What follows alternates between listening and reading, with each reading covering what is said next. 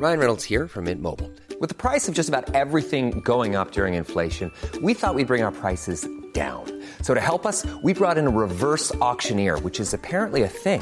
Mint Mobile unlimited premium wireless. Ready to get 30, 30, bit to get 30, bit to get 20, 20, 20, bit to get 20, 20, bit to get 15, 15, 15, 15 just 15 bucks a month. So, Give it a try at mintmobile.com slash switch. $45 upfront for three months plus taxes and fees. Promo for new customers for limited time. Unlimited more than 40 gigabytes per month. Slows. Full terms at mintmobile.com.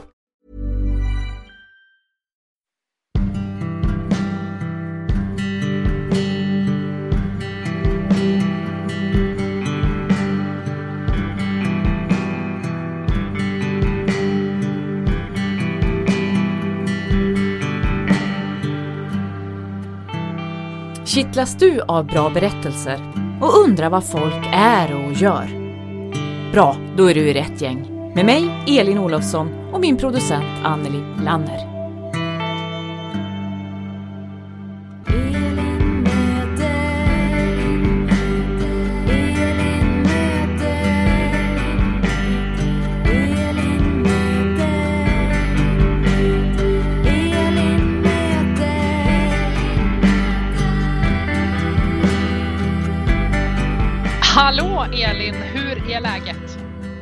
Eh, det är bra. Alltså, det har varit en sån här eh, morgon när alla våra planer har omkullkastats. Och för bara några minuter sedan så, så hade jag inte de här kläderna på mig. Då gick jag runt i, man kan kalla det födelsedagskostymen kanske, utan kläder. Jag hade heller inte borstat tänderna. Eh, jag försökte svara på lite olika meddelanden på Messenger. Jag försökte beställa toner till min skrivare och du vet, allting idag ja, blev ju annorlunda än vad vi hade tänkt. Men, men det är kul att se dig, Anneli, här i andra änden av Zoom. Ja, men detsamma. Jag har ju eh, faktiskt eh, besiktat min bil, men eh, och den gick igenom. Sen är frågan hur många andra som går igenom saker nu, för det verkar som att smittan fullständigt härjar eh, helt skoningslöst just nu. Ja, men det är väl, vi är ju i alla fall på säkert avstånd, du och jag, med en skärm emellan oss och cirka, vad kan det vara, fem mil? Eller Ja. sånt? Ja. Ja, och det måste väl räknas som ett, ett eh, behörigt avstånd. Men du, om vi lämnar den här pandemin som vi alla är ganska trötta på tror jag, så vet du att häromdagen så visade det sig i sociala medier att du och jag har varit vänner på Facebook i nio år och samtidigt så konstaterar du i, på eh, Twitter tror jag det var att det är nio år sedan du skickade in ditt första bokmanus. Jag kommer alltså alltid att kunna säga att jag inte bara har läst hela ditt författarskap utan också att jag har varit din vän hela ditt författarskap. Ja, det är kanske min vinkel på den här storyn. Men eh, hur tycker du att dina nio författarår har varit egentligen? Ehm, ja, men de har ju innehållit väldigt mycket. Alltså dels eh, är det ju det här att, att jag har skrivit fem böcker. Det får jag fortfarande ibland titta tillbaka på och påminna mig om.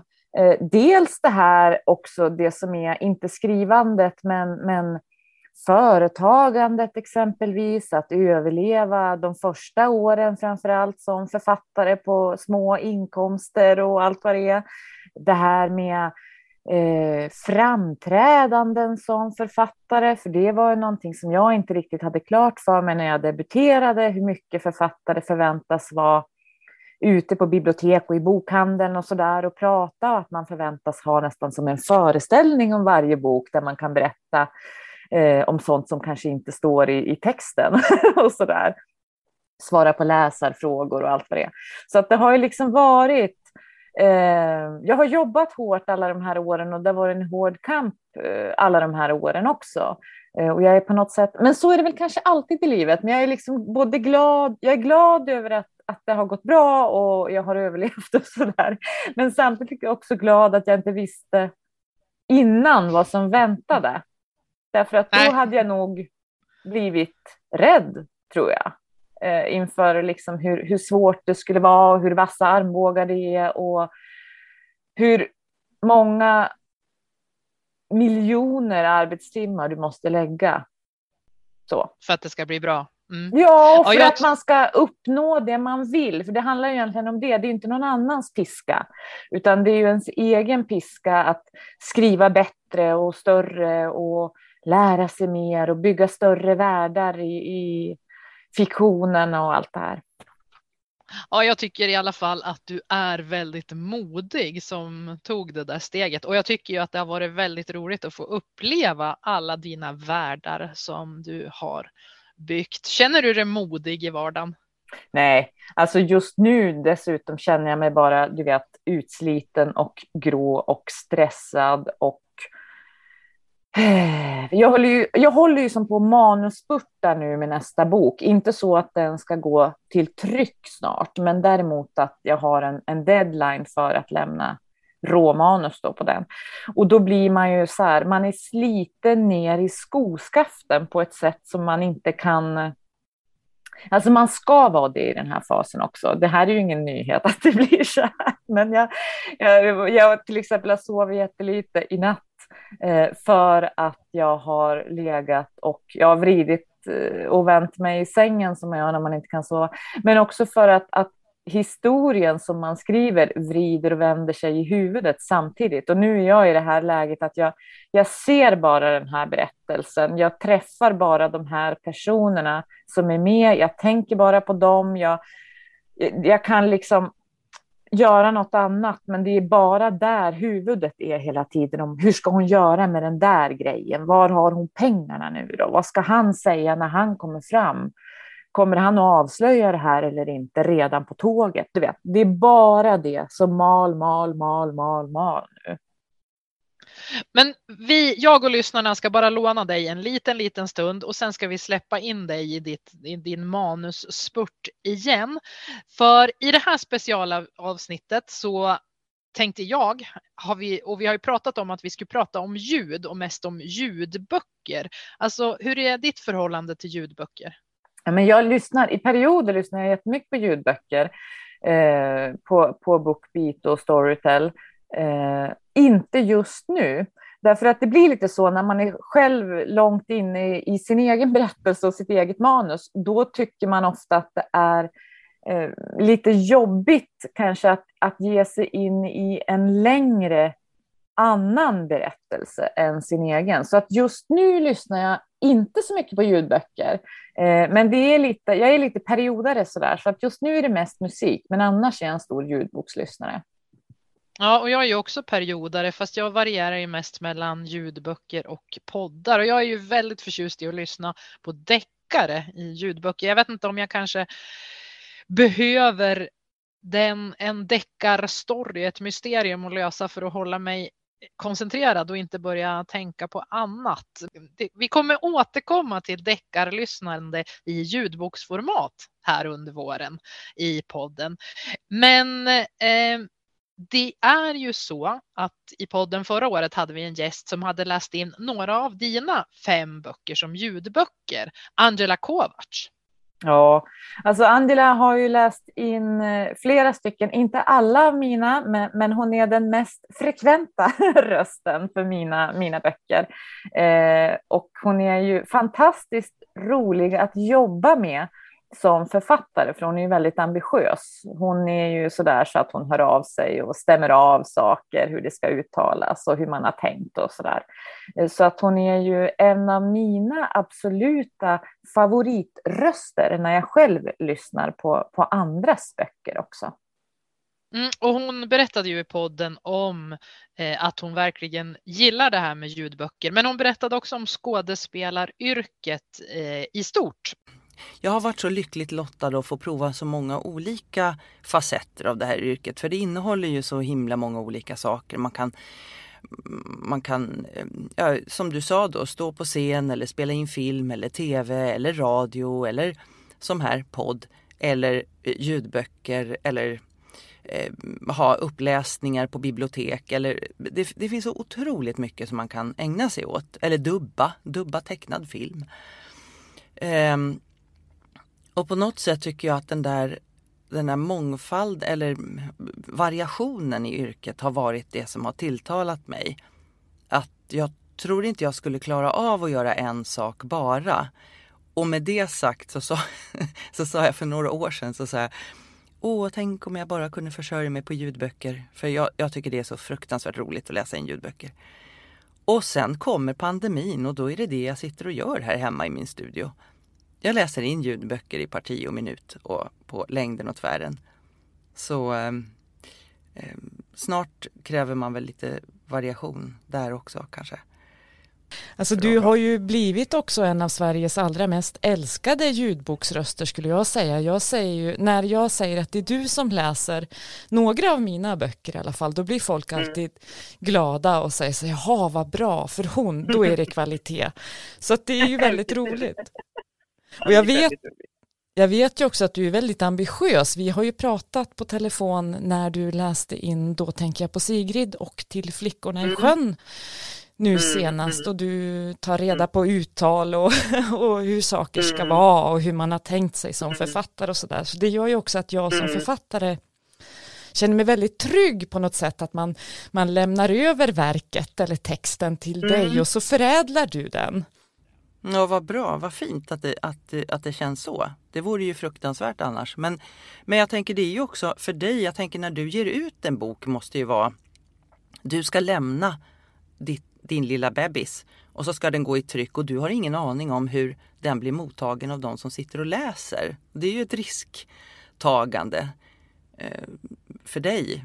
Och så tänker jag att den övergången vill man ju göra. Jag vill ju liksom måna, jag vet ju hur, jag kan ju förstå hur det känns.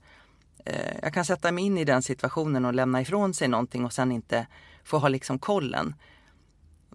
Så att jag vill ju göra det så bra som möjligt för att du har ju tänkt saker som jag inte kan räkna ut och sen i slutänden så blir det ju ändå såklart, ja ja men här, här tror jag nog man får lägga, lägga det på det här viset, alltså i när man ska läsa in den som ljudbok. Men, men samtidigt vill jag ju höra alla dina tankar kring det, om det är någonting man undrar så att man, så att man gör det så nära originalet som möjligt. Tänker jag. För det är ju inte som att göra en film om, om någon regissör skulle komma och göra en film av din bok, då skulle det vara mycket större frihet. Då får man liksom, eh, kan jag tänka mig, man, man har en större frihet att skriva om och välja ut vissa stycken men ta bort andra. Men det här ska ju vara så nära, när man gör en ljudbok ska det vara så nära originalet som möjligt. Och lämna plats för åhöraren att få sina bilder. Så att det, det är liksom en balans mellan mottagaren och den som har skrivit boken så att säga. Så jag sitter liksom mitt emellan på något sätt. Vad är det som är, är givande eller roligt, roligast för dig då att läsa in ljudböcker? Ja men det är när den är välskriven. Som, som dina böcker var ju väldigt, väldigt roliga att läsa in måste jag säga. Nu låter det lite så här som att jag, som att jag vad heter det, eh, eh, vad, vad är det för ord jag söker? eh, fjäskar. Vi låter så väldigt vänliga och insmickrande mot varandra. Ja, Men... ja, precis. Men det är faktiskt sant. Det, det, är verkligen sant att du, du hade ett sånt eget språk som... Ja, men... Alltså... Jag tror så här. Om jag som inläsare känner att det har betydelse att jag är här och närvarande och är, står mitt i din berättelse när jag läser. Då känns det väldigt, väldigt roligt. Att liksom försätta sig i den koncentrationen och försöka, försöka vara i mitten av din berättelse när jag läser in. Eh, till skillnad från en bok som kanske inte är så välskriven när man nästan Eh, my mind is drifting när man, samtidigt som man läser. Att det, det, är svårt att koncentrera sig därför att det inte är så välskrivet. Så välskrivna böcker är ju mycket, mycket lättare att läsa in. Eh, och roligare såklart. Än böcker som inte är så har gått så många varv liksom genom, eh, ja, jag vet inte, redaktörer kanske eller vem det är som bör jobba lite hårdare. Men eh, Nej, men det är roligt att befinna sig mitt i ett, ett koncentrerat fokus liksom och vara i berättelsen. Selling a little or a lot? Shopify helps you do your thing however you cha-ching. Shopify is the global commerce platform that helps you sell at every stage of your business. From the launch your online shop stage to the first real life store stage, all the way to the did we just hit a million orders stage. Shopify is there to help you grow. Shopify helps you turn browsers into buyers with the internet's best converting checkout. 36% better on average compared to other leading commerce platforms because businesses that grow grow with Shopify. Get a $1 per month trial period at shopify.com/work. shopify.com/work. Ryan Reynolds here from Mint Mobile. With the price of just about everything going up during inflation, we thought we'd bring our prices down. So to help us, we brought in a reverse auctioneer, which is apparently a thing. Mint Mobile unlimited premium wireless. Ready to get 30, 30, bit to get 30, bit to get 20, 20, 20, bit to get 20, 20, bit to get 15, 15, 15, 15 just 15 bucks a month. So, Give it a try at mintmobile.com slash switch. $45 upfront for three months plus taxes and fees. Promo for new customers for limited time. Unlimited more than 40 gigabytes per month. Slows. Full terms at mintmobile.com. Den berättelse som Angela nu är mitt i är ju pjäsen Väninnan som hon turnerar med Riksteatern med nu i vår. Hur det nu går med den här pandemin. Pjäsen Väninnan bygger på Eva Frankells bok med samma namn. Den här handlar om Anna Lind och om politik. För när Anna Lind mördades, då var hon ju utrikesminister den 10 september 2003.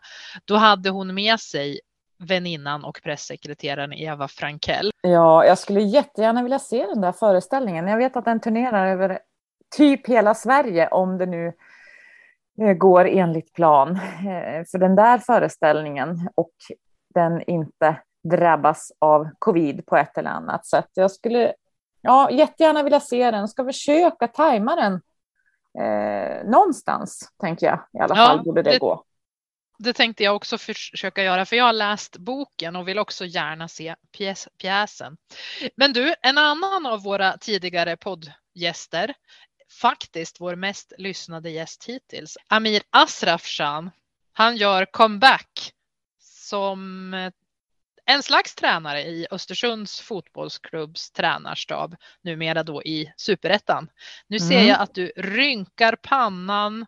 Eh, hur är det med intresset för, för herrfotboll och svensk herrfotboll nu? Elin? Eh, alltså jag har ju bestämt mig för att ha ett lite distanserat och eh, iskallt förhållande till svensk herrfotboll för att eh, slippa få mitt hjärta krossat igen. Däremot, jag såg en bra Premier League-match häromkvällen som jag blev lite nästan för engagerad i, så då kände jag att ja, men den engelska fotbollen kan jag i alla fall få känna lite, lite, lite glädje i då.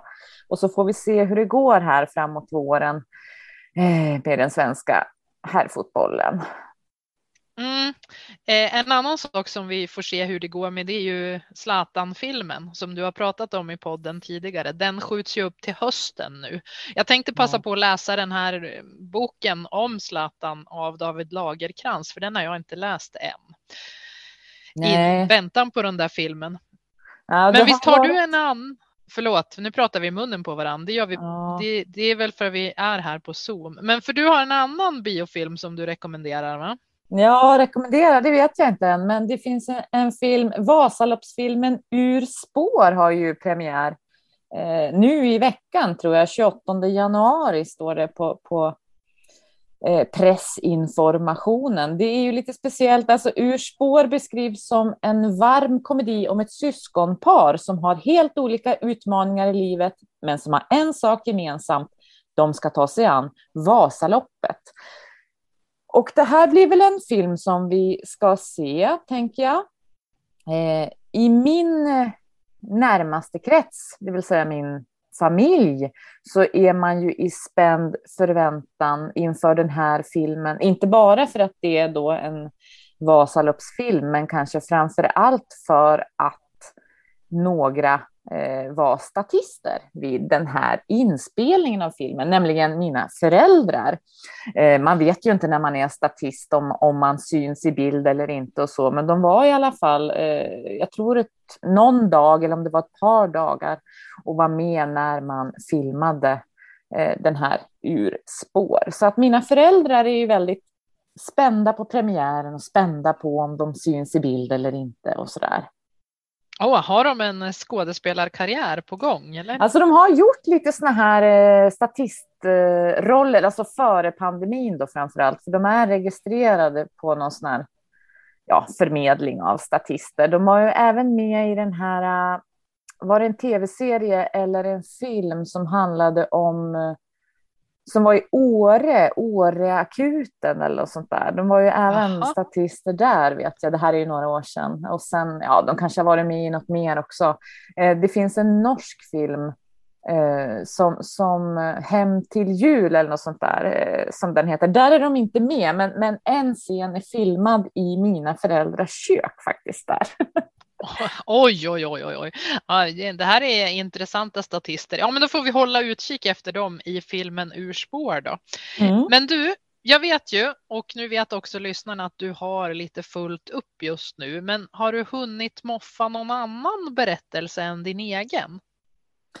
Eh, ja, alltså jag har ju då eh, moffat, jag har moffat lite kortare grejer av det här skälet. Ja, eh, så att på Storytel så har jag moffat någonting som heter Storytel Docs. Eh, det är ju då i första hand inlästa tidningsreportage. De kan vara eh, ett, ha ett antal år på nacken de här, men, men det är ju då längre reportage som är där de är inlästa om man lyssnar på normal hastighet. Då är de Eh, Eh, de flesta verkar vara under timmen i alla fall, men kanske 45, 50, 55 minuter. Jag har lyssnat på ett bland annat som heter Knutbypastorns fall. Det är ett reportage som publicerades i tidningen Café 2005, skrivet av Thomas Sjöberg. Eh, det är ju då ett porträtt av eh, Helge Fossmo som dömdes till fängelse efter det här Knutbymordet och mord försöket i den sekten. Eh, där man får en lite fördjupad bild och, och får höra Helge Fossmos eget resonemang och sådär.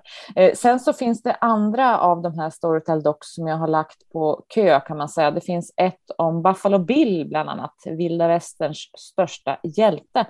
Ehm, det reportaget är skrivet av Jon Forsling och jag tror att det är samma eh, Jon Forsling, journalist som jag gick journalisthögskolan med för ja, tusen år sedan kanske.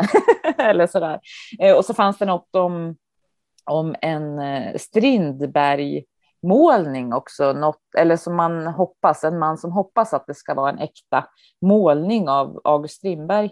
Eh, ett reportage då som heter Drömmen om en äkta Strindberg. Eller August ska man kanske säga har jag förstått. De som är lite mera lärda eh, än oss vanliga korkskallar säger August Strindberg, men ja. ja. Strindis får man inte heller säga, men det kallades han när jag läste litteraturvetenskap på universitetet. Ja. jag är ju annars team Jalle, va? Eh, ja, just jag, det. Hjalmar Söderberg är ju en mycket större favorit för mig. Så att, jag förstår. Jag förstår. Mm. Du, jag har en retromoffa i ljud den här gången som skulle kunna passa dig då eftersom den är lite kortare. För jag har ju pratat om Jakob Wegelius böcker om Sally Jones, bland annat Mördarens apa. Och Mördarens apa finns också som radiodrama i tio delar. Det är Sveriges Radio som har fixat till den där. Och den handlar ju om det här mystiska mordfallet och konspirationen. Och historien berättas av den fantastiska gorillan Sally Jones som är maskinist på lastskutan Hudson Queen. Och eh, det där kan jag, avsnitten är 15 minuter så de kan jag rekommendera varmt till dig i, i köerna där, eh, i dina lyssningsköer. Ja, kan alltså mördarens, mördarens apa, boken, köpte jag till min, min, mitt brors barn, eh, brorson Nils, i julklapp faktiskt. En rejäl, rejält tjock bok som jag tror att hans föräldrar, för han är lite liten än kanske för att läsa själv, hans föräldrar kommer nog få kämpa på med den där 2022 ut eller, eller någonting sånt där, läsa den för Nils. Det kan, Men, ja. det kan också vara den bok som gör att Nils knäcker läskoden fullständigt därför att han måste få veta hur det går i nästa kapitel. Ja, det kan det vara. Ja, ja. Du, eh, om man vill höra av sig till podden, då går ju det jättebra. Eh, elinmoter elinolofsson.com. Eh, mm. Kan dröja lite innan vi svarar på mejl just nu, men snart kommer vi skärpa oss eh, mm. och vi läser allt vi får. Så tack så mycket. Vi återkommer med lite fiktiva fikan så de kan ni gärna fortsätta och skicka in om ni har någon person, varelse eller eh, fiktiv gestalt som ni vill fika med.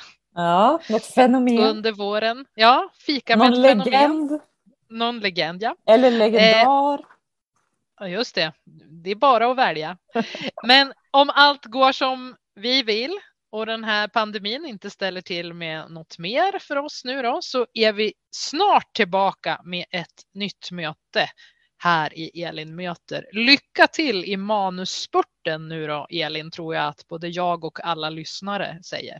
Ja, alltså jag återvänder också, apropå lyssning, så återvänder jag till eh, min låtlista som jag har speciellt för det här manuset. Det har jag nämligen alltid när jag är inne i en sån här manusspurt så har jag nästan alltid en speciell låtlista som jag eh, lyssnar på om och om igen på eftermiddagarna när jag är ute och går och tänker på manuset eller ute och springer och sådär. Vill du höra? Vad spännande! Ja, kan du inte dela med dig några låtar på det här?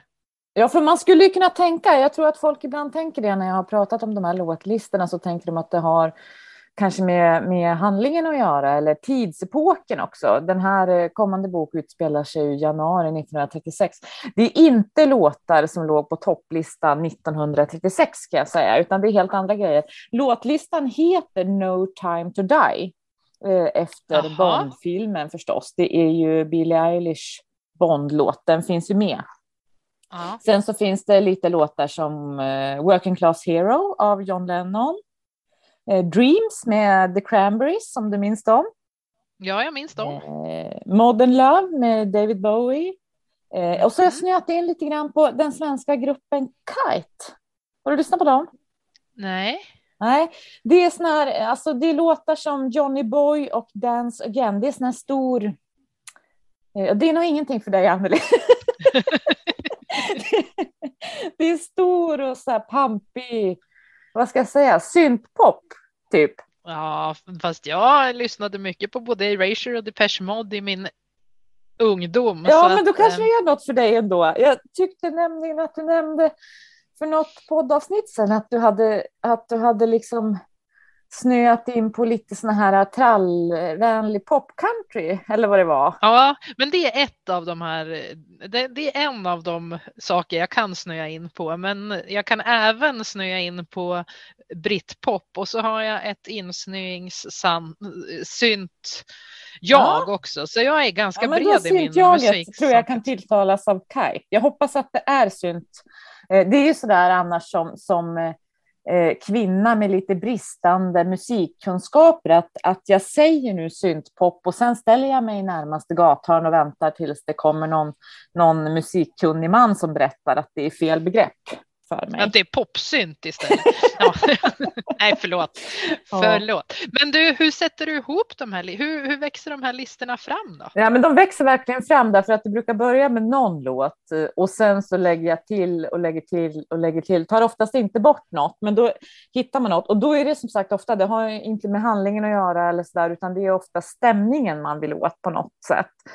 Um, så att jag, liksom, det tar ju något år att skriva en bok. Eh, även för oss som, som försöker jobba upp farten så, så, så hinner man ju hitta nya låtar eller också så där att Spotify hinner föreslå eh, låtar med samma artist eller, eller på samma eh, tema eller samma genre och så där, så att de växer ofta fram. Men det brukar bli det finns någonting också i det här, det kan vi prata mer om någon annan gång i podden, men det finns någonting i det här med det repetitiva också, att höra samma låtlista, samma låtar varje dag. För jag gör ju så nu att jag jobbar från morgonen till någon gång eh, på eftermiddagen och sen är jag ute och tränar och sen så eh, är jag hemma och käkar och så jobbar jag på kvällen igen. Eh, och då är det liksom just den här träningen och ha samma låtar varje dag, samma texter varje dag, samma stämningar som, som framkallas liksom i kroppen varje dag. Så finns det något, eh, det finns någonting som funkar väldigt bra eh, med det i författarskapet. Men sen är det också så att sen är de förbrukade. Alltså så är det med tidigare böckers tillhörande låtlistor. Att de, eh, det är jättebra liksom, låtar, stycken så, men det, det, de, de låtlistorna kan jag inte längre lyssna på, och inte de låtarna heller. Jag får nästan en fysisk reaktion när de av en slump dyker upp i andra sammanhang, därför att man är då tillbaka i, i den boken och den skrivprocessen på ett speciellt sätt. Spännande att du delade med dig lite av, av, en liten spännande inblick här i författarlivet. Men du, vi ska släppa dig nu till, till eh, det här eh, det manusspurten och din nya låtlista. Då. Eh, tack till ehm, dig som lyssnade på podden och tack till dig Elin som tog dig tid med oss även idag. Och tack till dig Anneli som också tog dig tid. Jag vet inte, du är någon liten, är det på ditt kontor eller någon liten skrubb som skymtar i bakgrunden? Ja, ibland kallas det min garderob, men jag kallar det ju mitt kontor, fast det är väl ett gammalt skafferi, så det är lagom kallt här inne så att man håller sig alert hela dagen.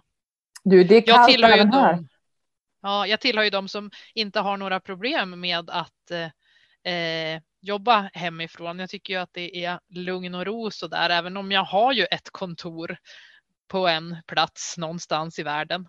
Ja. Men du, du har väl tänt brasan tror jag? Nej, det är det jag försöker visa här nu i bild, att jag har inte tänt brasan. Eh, för jag trodde ju då att jag skulle inte vara hemma idag. Eh, jag hade lite andra planer, så jag har inte tänt brasan. Och nu är det väldigt kallt här. Då tänkte jag så här, strax innan att jag ska inte tända heller nu, för då kanske det sprakar in i mikrofonen. Eh, men efter att vi har lagt på här så ska jag väl kanske tända en brasa. Gör det och lycka till med resten av skrivandet. lycka till med resten av livet, tror jag skulle säga. Ja, ja men vi säger ja. väl så då för idag, Anneli, så får du ha det så bra i din skrubb. Ja, och du får ha det så bra med din brasa och med ditt manus. Tack till er som lyssnade. Eh, säger du fortfarande puss och kram Elin eller har du Ja men så här bakom en skärm eller ett slags digitalt visir som vi också säger. så, så jag menar puss och kram hörni. Kladda inte på, på skärmen bara. Vi hörs. Hej då. Hej då.